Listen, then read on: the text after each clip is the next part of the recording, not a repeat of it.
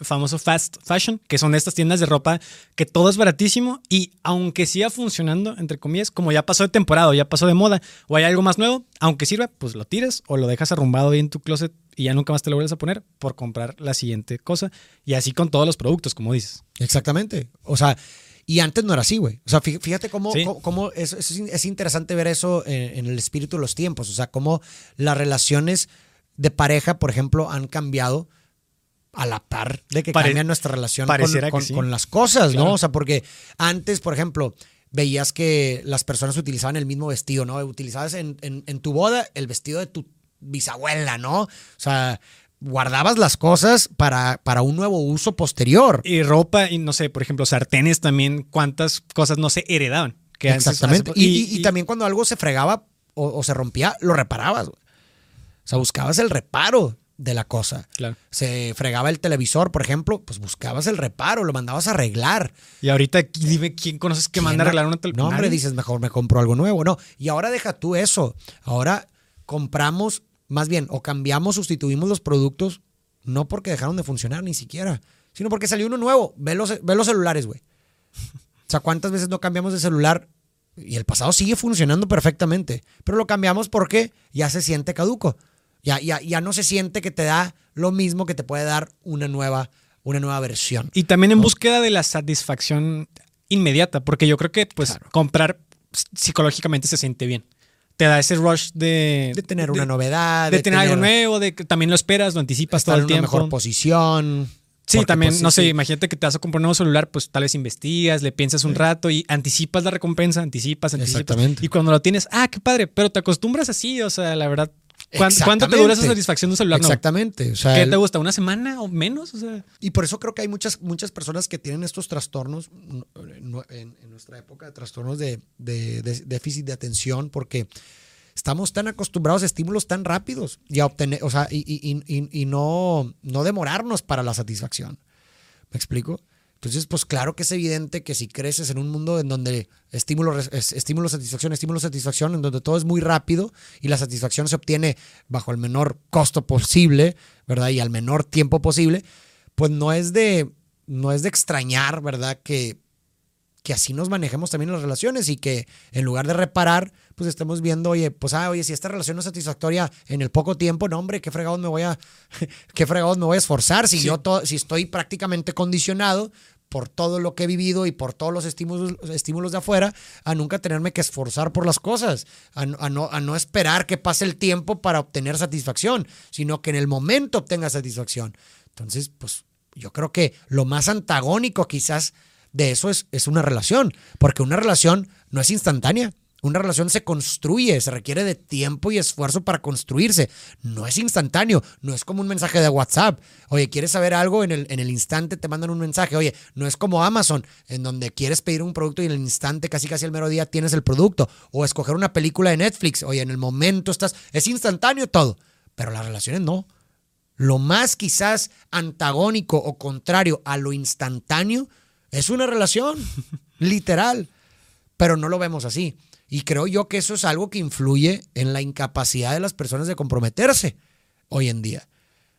Porque pues diría, volvemos a lo mismo que decía en un inicio, sería ilógico, sería absurdo, ¿por qué te vas a comprometer con una, con una persona Teniendo si tienes posibilidades. tantas posibilidades de satisfacción? Y volvemos a lo mismo, dijiste que elegir una, en este caso elegir una opción, de verdad es negarse a todas las demás, porque en el caso de los productos, bueno, te compras un vaso, pero pues te puedes ir comprando otros vasos, ¿no? Pero en caso de una relación con la concepción que se tiene de, una, con una sola persona, este, pues sí es negarte absolutamente todas las demás posibilidades que tienes y más hoy en día que con las redes sociales, pues tienes el acceso a todas las demás personas, pues están un mensaje y, ni siquiera, o sea, el mensaje para hablar, sino también para verlas. o sea, en ese sentido, tal vez suene un poco frío, pero pues redes sociales se ha vuelto una especie de menú. Exactamente. si lo quieres ver así, de personas. O sea. Y, justo eso que estás diciendo, o sea, en un mundo de tantas opciones, en un mundo de tantas posibilidades de satisfacción, comprometerse es un acto de rebeldía. Hay que tener pantalones para comprometerse porque elegir es abandonar y no nos queremos perder de nada. Hay que tener pantalones para decir, te elijo a ti y abandono todas las demás opciones. Mañado a ti y mientras esté contigo voy a asumir con mis responsabilidades y con mis promesas. Y si funciona, qué dicha, qué bien. Y si no, por lo menos se intentó. Pero la gente ni siquiera intentarlo quiere.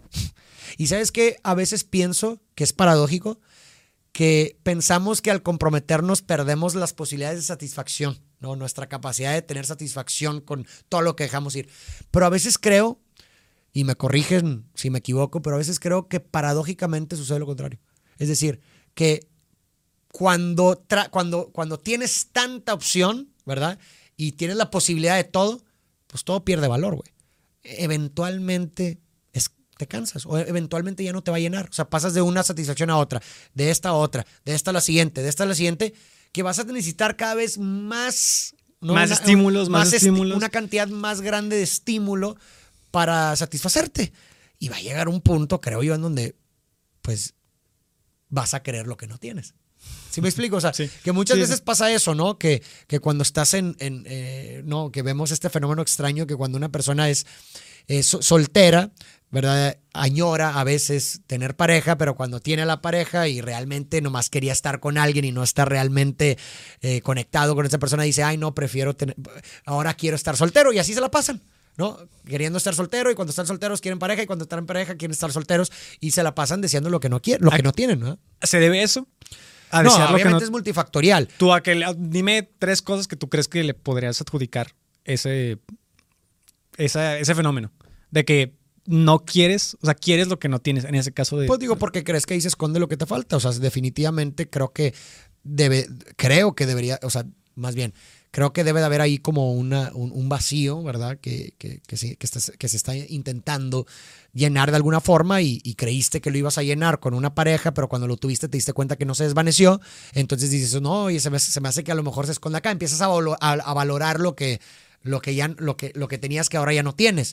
¿no? Y entonces así te la pasas, te vas para allá, te das cuenta que la falta no se, no se, ¿Llenó? no se llena, el vacío no se llena, y entonces dices, no, pues debe estar allá y así te la vas pasando, ¿no? O sea, porque la falta es estructural, ¿verdad? Igual te iba a decir que creo que es importante hacer una diferenciación entre, bueno, imagínate, puedes estar dentro de una relación y pues sí, de vez en cuando puedes ver a una persona y te puede atraer o inclusive puedes llegar hasta a pensar de que no, pues imagínate que estuviera con esa persona, pero es muy diferente pensarlo a, a realmente y hacerlo.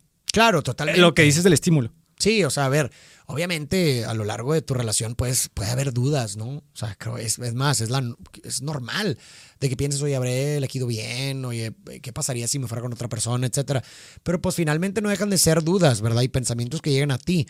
Pero bueno, o sea, y digo, y no tiene nada de malo, y, y vuelvo a lo mismo que dije, o sea, eh, no, no, tiene nada de malo si, si de pronto te comprometiste y no funcionó y, y se separaron, ¿no? O sea, creo que creo que la clave está en el por lo menos dar lo mejor de ti, o sea, tener la verdadera intención de hacer que esto sea para siempre.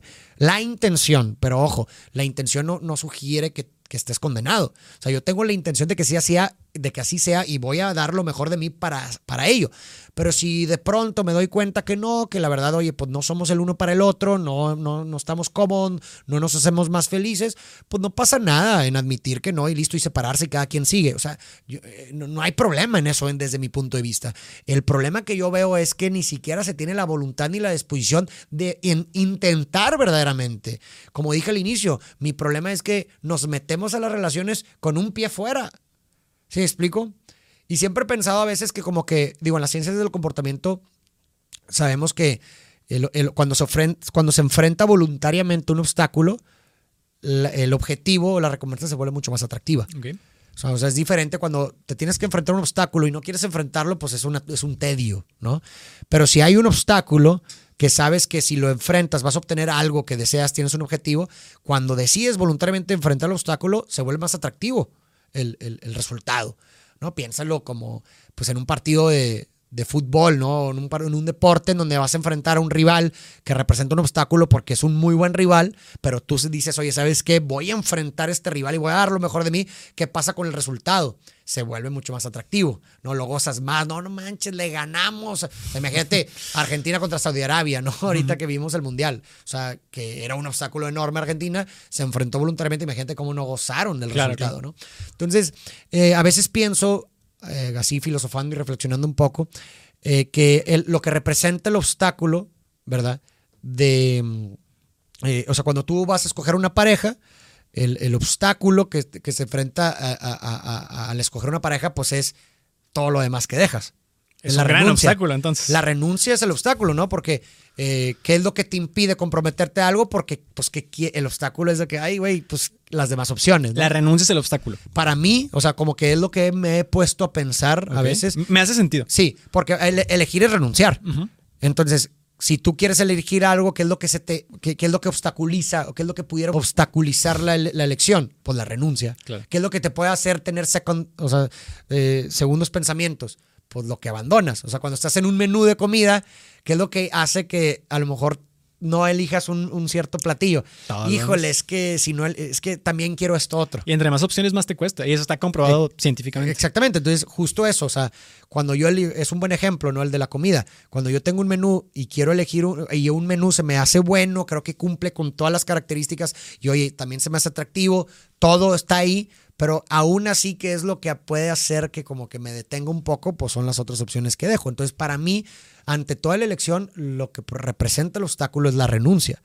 Y en la relación de pareja no me parece ser la excepción.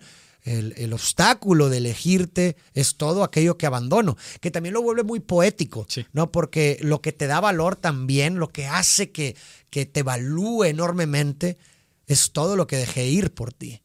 Y no se trata, no se trata de restregártelo, de que, ah, mira lo que... De... No, no, no, no, no. En lo absoluto se trata de restregarlo, sino de darle, o sea, de llenarle de valor a la elección, ¿no? Lo que hace que una elección tenga valor es todo aquello a lo que renunciaste. Y en ese sentido, si estás 100% seguro y dispuesto a hacer tu renuncia, no, con un pie afuera, sino 100%. Eso es a lo le va a dar un valor enorme a la relación en la cual entras. A eso quería llegar. O sea, que cuando voluntariamente asumo con esa renuncia, cuando estoy dispuesto y voluntariamente digo, y sabes qué, por ti, mientras esté contigo, tengo la intención, la voluntad y toda disposición de renunciar a todo lo demás.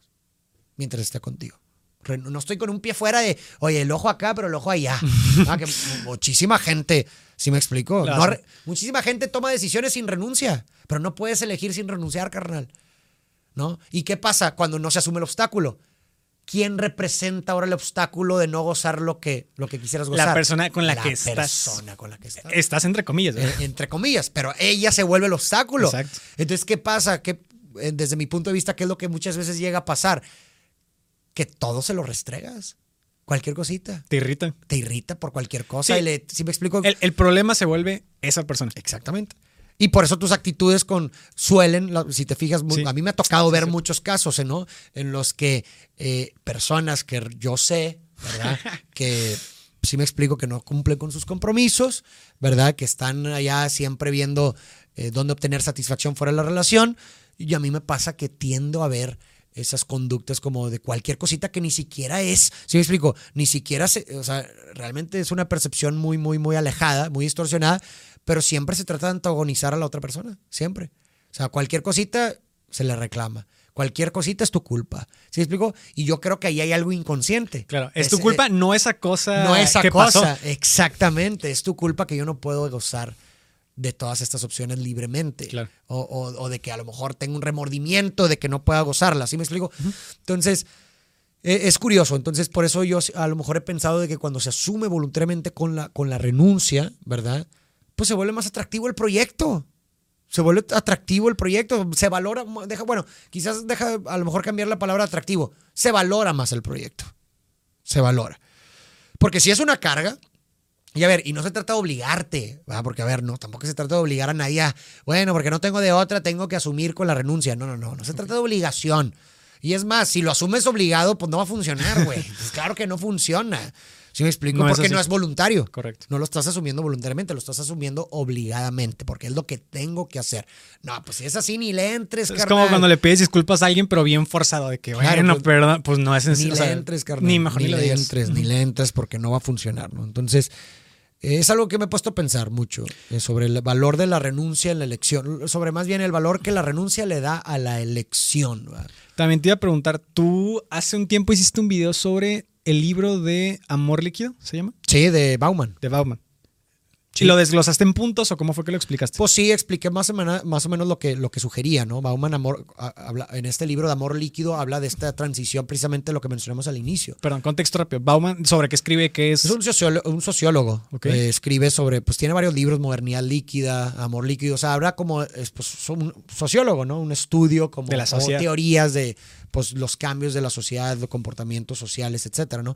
Y en este yo que leí, que fue el amor líquido, pues se basa en esta premisa más o menos similar a lo que estábamos mencionando en un inicio, de estos cambios sociales y cómo estos cambios sociales repercuten en las relaciones individuales. O sea, por ejemplo, pasamos, él hablaba de que habíamos pasado, transicionado de una época sólida a una época líquida sólida, haciendo referencia a lo sólido, es decir, a lo que se busca reparar, a lo que dura, lo que dura, ¿no? Bauman, digo, yo no he leído el libro, tú sí, entonces me podrás contestar. Sí. Eh, bueno, antes, como dice Bauman, que las relaciones eran como muy sólidas y ahora son muy líquidas. Muy sólidas en el sentido de que las relaciones duraban, se buscaban reparar y todo eso. Y ahorita son muy líquidas en el sentido de que, pues, a la primera te vas y. Exactamente. Pero no es también porque pues antes estaba peor visto tema de divorcios, tema de separación, se te veías como el perdedor y ahorita es hasta empoderarse el separarte de alguien que no... 100%. Hasta es empoderador. Entonces, ¿no crees que también tenga algo que ver por ahí? Totalmente. Digo, sí, o sea, totalmente mi punto de vista o la forma en la que yo lo interpreto es que son antítesis, tesis y antítesis. Sí, es decir, o sea, tenías una tesis, un, nivel extremo en esas épocas en donde sí, ah, definitivamente no, te, o sea, por ningún motivo te podías separar o divorciar por haber mal visto. Es decir, ni siquiera si hay violencia, maltrato, o sea, el divorcio en sí era peor visto que, una relación de abuso, por ejemplo, ¿no? Entonces ahí tienes una, ahí tienes un, nivel extremo, ¿no? De que definitivamente estoy de acuerdo contigo. No se trata que de a fuerzas hasta que la muerte nos separe. No, no se trata de que hasta a las fuerzas yo no creo en eso. Yo sí creo, ahorita, bueno, ahorita voy en mi punto de vista. Entonces pasas de una, de una tesis de un extremo a otro extremo, que es lo que, es lo que él le llama lo líquido, en donde, oye, ni, o sea, un pie fuera de la relación. O sea, no, no quiero ni reparar. En el momento en que se vuelva poco satisfactorio, yo ya me voy de aquí y me busco la siguiente relación. ¿Sí me explico? Entonces, ese es otro extremo. En donde, oye, mínimo, ok, oye, pues estás en una relación funcional, estás en, eh, oye, con una familia, eh, las dos personas conectan, se quieren, y a lo mejor tuvieron un, periodo de, de bajonés, un periodo a lo mejor de pues de, de, estar de diferencias, en la altibajos. Y, no, y al primer altibajo te fuiste. Pues oye, ese es otro extremo. Claro. explico? Oye, si, ya me dices, oye, pues es que lo intentamos muchas veces, nos esforzamos mucho y no funcionó y no fuimos, eso es otra cosa, güey. Por eso digo, ahí tienes el otro extremo y eso nos hace llegar a una síntesis, que estoy de acuerdo contigo. Creo que hay cosas que podemos rescatar de lo sólido y cosas que también podemos rescatar de nuestros tiempos, güey. Esa es la síntesis. Esa sería la síntesis, en decir, oye, ¿sabes qué? Y eso es a, lo que llamábamos, o bueno, lo que decía sobre la intención. Oye, yo no sé realmente si vamos a poder estar juntos para siempre, pero mi intención es que sí lo sea. Yo voy a hacer todo lo posible, voy a dar lo mejor de mí para que eso sea posible. Pero puede ser que no. Me explico, ahí tienes la síntesis de los dos lados. O sea, tengo la síntesis de que mi, visión es que sí estemos juntos toda la vida. Es mi intención, quiero que así sea. Pero también no desechas la idea de que pudiera ser que no funcione. Y que en el caso de que no funcione, pues no pasa nada. Te puedo desear felicidad, me puedes desear felicidad. Y ahí la ruptura también se vuelve un acto de amor, como, como muchas veces me gusta decirlo, ¿no? Entonces, creo que así se puede rescatar esas dos cosas y hacer una nueva, pues no sé, un, una idea post-romántica tal vez del amor, ¿no? Eventualmente, todo siempre es eh, tesis, antítesis y síntesis. Claro. Y otra vez, es la síntesis, se vuelve la tesis. La, nueva tesis. Y otra vez, eh, eventualmente con esto va a volver a pasar. O sea, totalmente. O sea, esta época es solamente una época de transición, no se va a quedar así. Pues es que, a ver, los cambios eh, de época, los cambios sociales, como, o sea, creo que bien lo hace Bauman, pues claro que repercuten en la forma en la que nos relacionamos como individuos. O sea, claro que por supuesto el tener mayor conectividad, el poder ver a otras personas, el poder tener mensajes instantáneos, toda esta nueva, estas nuevas tecnologías, por supuesto que repercuten en la forma en la que nos relacionamos como individuos, en nuestras relaciones de pareja, por supuesto. Pero claro, entonces, conforme vaya avanzando la tecnología, ¿verdad? Y conforme vaya habiendo cambios sociales, por supuesto que van a seguir contaminando, para bien o para mal, nuestras relaciones de pareja, Me nuestras relaciones amorosas. La ¿verdad? palabra influyendo que, que contamina. Sí, influyendo en nuestra en cómo nos relacionamos amorosamente. ¿Me explico? Y pues nada, o sea, creo que este, pues bueno, mi, mi- mi punto de vista es esa síntesis. O sea, creo que me hace sentido a mí esa síntesis. No se trata de una condena, entrar a una relación, no es una condena, no estás eh, condenado para siempre en estar ahí aún y aunque no funcione, no se trata de eso, pero sí se trata, creo yo, de entrar pensando o con la intención de que sea para siempre, si no, ¿para qué entras, güey? ¿Sí me explico? Y yo sé que hay muchos tipos de, de- de relaciones, ¿no? Tienes relaciones eh, con diferentes tipos de acuerdos, pero no deja de haber acuerdos en las relaciones. Sí, siempre. ¿Sí me explico? O sea, la- la- la- las, no, más bien, no deja de haber límites si los quieres ver. Las relaciones de, de pareja, de solamente con una persona, pues tienen sus, sus respectivos límites. Pero también las relaciones abiertas tienen sus respectivos límites. Te, te iba a preguntar, ¿tú por qué crees que en la sociedad occidental en la que vivimos el engaño físico es lo peor que le puede pasar en una, en una relación? Pues digo, puede haber muchas razones, ¿verdad? Pero el engaño físico, pues bueno, y digo, depende de, de a quién se lo preguntes, ¿no? Porque, digo, con temor a equivocarme, a lo mejor pueden ahí establecer en los comentarios sus opiniones, pero yo creo que la cuestión física tiene que ver más con los hombres, o sea, es decir, yo creo que al hombre es a quien le pega más el engaño físico. ¿no? A la mujer yo creo que le pegaría más el, el engaño emocional. Obviamente hay excepciones, ¿verdad? Pero, pero siento yo que, que, que po- po- más que nada por, la, por, por las asociaciones o los condicionamientos que hay, eh, ¿verdad? O sea, a la mujer históricamente siempre se le ha visto como propiedad, güey. La neta, súper machista, pero así Pero se le ha visto. Y su valía siempre se ha asociado con su apariencia. Siempre, con lo cuerpo. Siempre la mujer está atada a su cuerpo. Históricamente ha sido así. Entonces, lo simbólico en el engaño físico es eso, que deja de ser tuya. ¿Me explico? Y eso, ay cabrón, o sea, por la carga histórica que existe, ¿verdad? Pues, pues te puede doler mucho en el ego, Claro. ¿verdad? Y en el hombre no es así. En el hombre el cuerpo no es, no ha, no ha sido asociado, ¿verdad? Eh, al contrario, para, digo, históricamente, en, en cuanto a relaciones de pareja, lo importante en el hombre pues, ha sido lo emocional, porque es lo que ata, ¿verdad? A- a- a- o sea, una mujer históricamente para obtener un hombre lo que tenía, lo que, de- lo que necesitaba conseguir era pues, su afecto, su emoción, ¿no? O sea, no, Sí. pues, el cuerpo no. ¿sí me En ese sentido también es pro- podría ser proveer, ¿no? En el, en Claro, el, en, en ese sentido proveer, pero ¿qué es lo que hace que... que El afecto, que- sí, el entiendo, afecto, que proveas. Exactamente. Y creo que va muy de la mano. Bueno, podríamos recapitular también el. Una vez hace mucho tiempo, bueno, ya llevamos dos, pero una vez hace mucho tiempo hicimos un video precisamente sobre qué prefieres. Que imagínate que tu pareja. Bueno, no sé si tú lo quieres explicar mejor. ¿Cuál? El video que ¿qué prefieres. Este, imagínate que tu pareja te va a engañar. Ah, sí, que- ¿qué preferías si te engañara? Paréntesis rápido. Antes de que cuentes el, ese eh, pequeño experimento, porque realmente fue un experimento en los comentarios, güey. O sea, Sí. creo que. No sé si me estoy. O sea, si ahorita me estoy contando este cuento, pero si no mal recuerdo, en los comentarios, la neta, la gran mayoría de las que prefirieron. No, pues que mejor me engañe. O sea, me dolería más que me engañe emocionalmente. Eran comentarios de mujeres.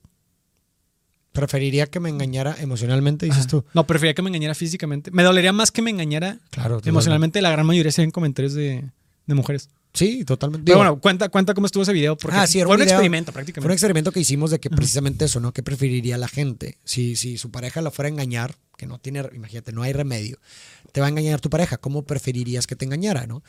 Eh, con un engaño físico meramente sexual, sin ningún vínculo emocional. Ajá, como que pasa y Con nomás así, de una noche, ¿no? Y listo. O sea, seguramente les ha pasado a la gente que nos escuchan veces que han en- tenido encuentros quizás sexuales sin, y que ya ni siquiera vuelven a saber de la persona. Sí. O sea, nomás fue meramente ese acto sexual y, y ahí se acabó, ¿no? Haz de cuenta, imagínate ese tipo de engaño o un engaño pues ya emocional, en donde ya haya un afecto, Pero haya- sin se que haya construido una contacto. relación, pero que es, sin que haya contacto Que eso es importante. físico, ¿no? Que es importante, ¿no? Entonces, Sí, o sea que pues tal vez se mensajea, le dice te quiero, te amo. Te extraño. este, te Sí, ahí- ahí- ahí hay un vínculo emocional, Sí, se ve claramente que hay un vínculo emocional. Y en el otro se ve claramente y te aseguran que no hubo ningún vínculo emocional. exactamente. ¿Qué prefieres? ¿Qué Y prefieres? la, Sí. exacto, y, la, y la mayoría de la gente contestó justo, ¿no? Que, que preferirían mil veces el, el- el- el engaño físico que el emocional, ¿no? Ok. O sea, Sí, eso que fue le- lo que dijeron. Ajá, que les dolería más que su pareja les engañara emocionalmente que físicamente.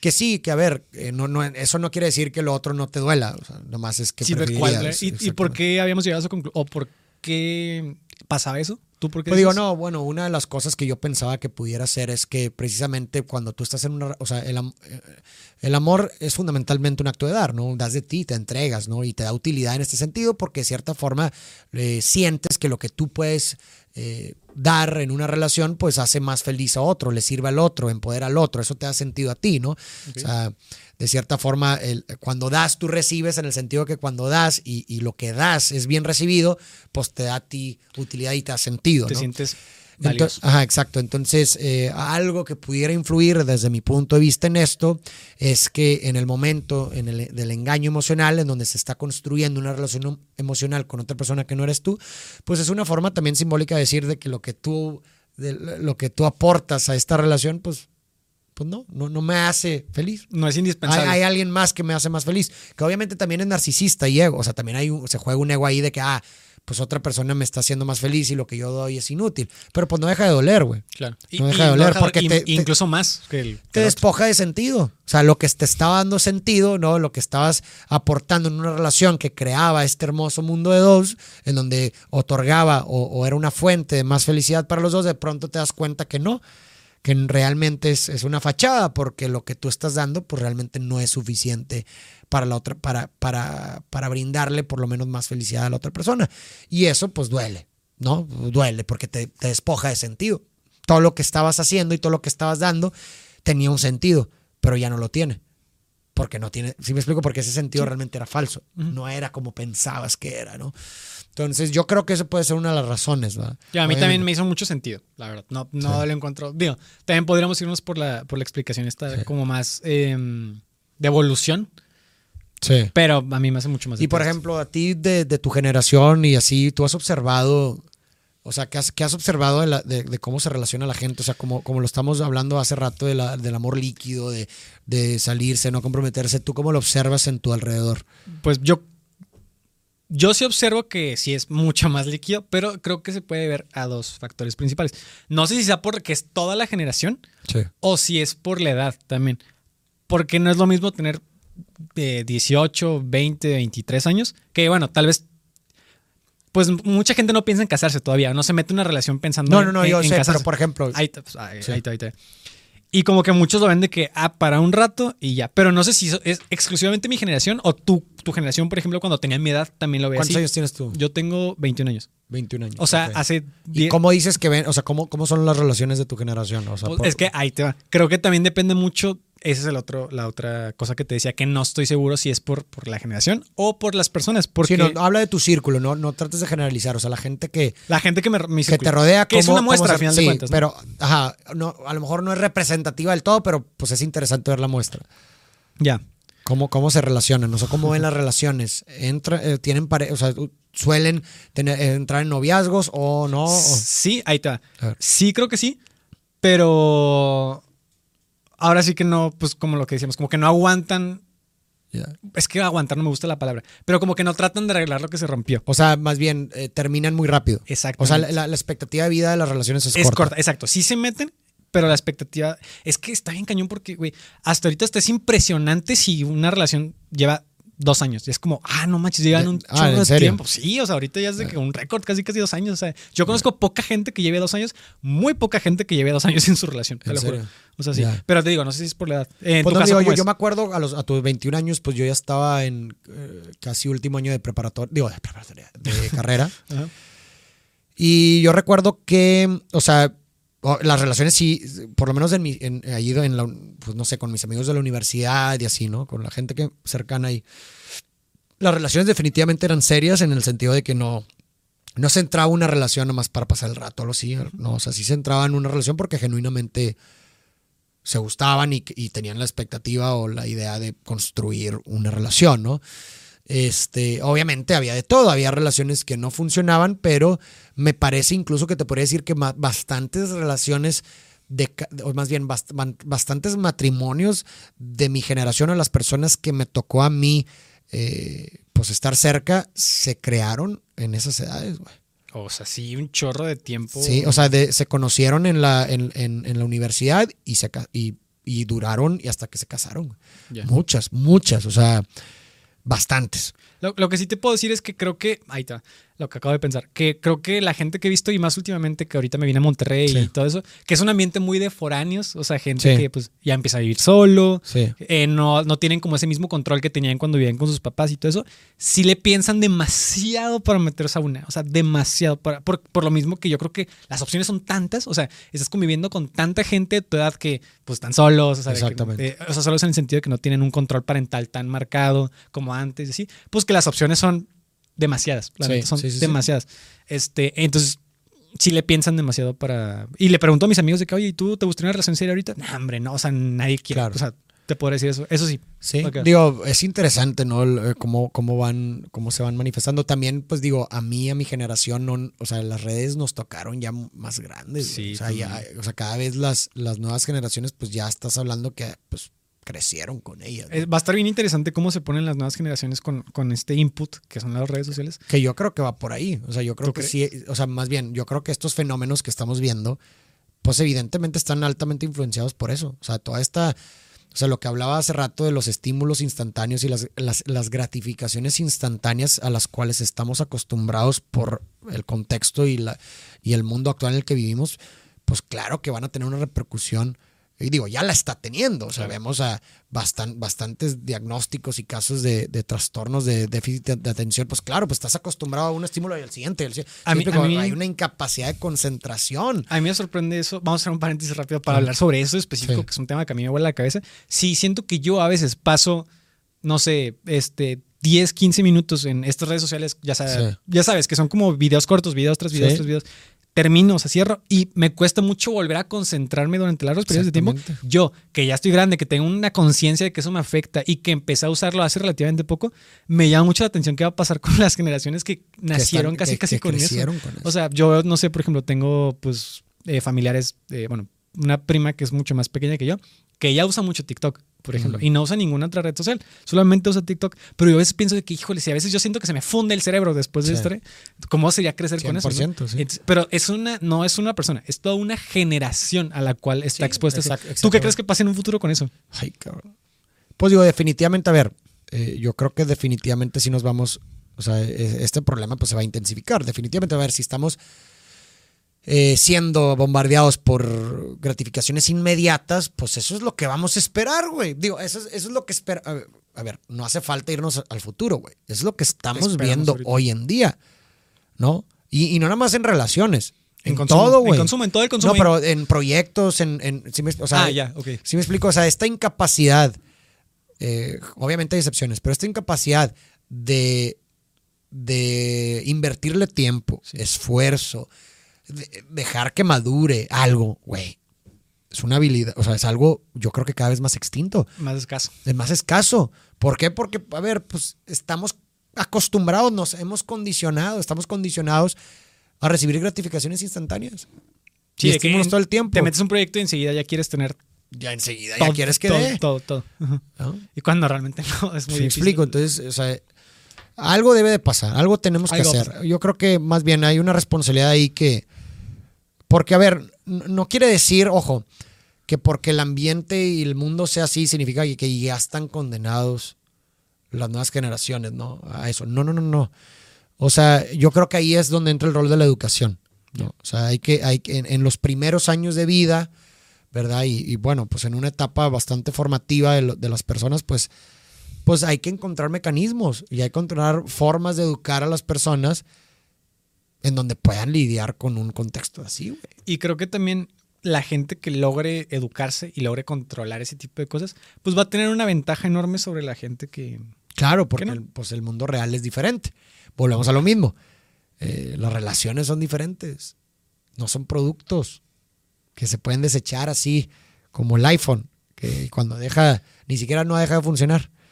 Nomás ya salió el nuevo, ya, ya vamos a desecharlo. Pues así no son las relaciones humanas, güey. Volviendo rápido al caso de, de las generaciones y de las, las relaciones. Entonces, tú dices que tuviste, conociste gente en preparatoria que crearon vínculos y En la universidad. des- ah, en universidad. En tu edad, en tu Ah, mira, edad. A los 20. Que años después se terminaron casando. Es correcto. Y de esa gran mayoría de gente que se terminó casando, ¿Se han divorciado? ¿Me Ajá. preguntas? No, nadie. todos. Hasta todos- hoy. Hasta hoy. Así, bueno. Pero a ver, ya es un chorro de tiempo, estamos de acuerdo. Bueno, Sí. es que ahí te va. Yo ya pienso que es un chorro de tiempo, pero en realidad, ¿cuántos son? ¿Cinco años? ¿Seis, siete No años? más, güey. Ah, bueno, sí, unos sí, siete, que ya se casaron, ponle. Pero para o sea, mí. desde eso- que, andu- desde que fueron novios. sí, pero para mí eso ya suena como. como una relación de ocho años? sí. Así de que. Claro. Ya- Yo, por ejemplo, yo con mi primera novia duré dos cuando tenía tu edad. Cuando tenía tu edad, de hecho, de 21, duré dos años ok, con, con mi primera novia. Y luego ya corté. Y ahorita, pues, con Jessica, pues ya llevo una historia muy larga. Sí, Este, yo igual o sea, que- nomás he tenido dos relaciones, güey. Sí, yo también he sido de relaciones muy largas, pero porque yo soy así, ¿me entiendes? Ajá, exacto. Pero, bueno, Ah, bueno, ¿cuánto es lo que largo yo para considero ti? muy Ah, largas ¿Cuánto, es también, largo? ¿Cuánto fue largo? Pues también como dos años, ponle. Ah, bueno, pues sí está bien. Pero es que ahí te va, o sea, yo creo que si le preguntas a alguien de hace 20 años, va a decir, "Pff, dos años de que. Ah, no obvio, nada". pues nomás anduvieron con una persona ya. Sí, sea, eso está muy loco también. Digo, a ver, ya para, para ir cerrando también. Sí. ¿Tú qué opinas de eso de nomás andar con una persona? Bueno, más bien, de casarte.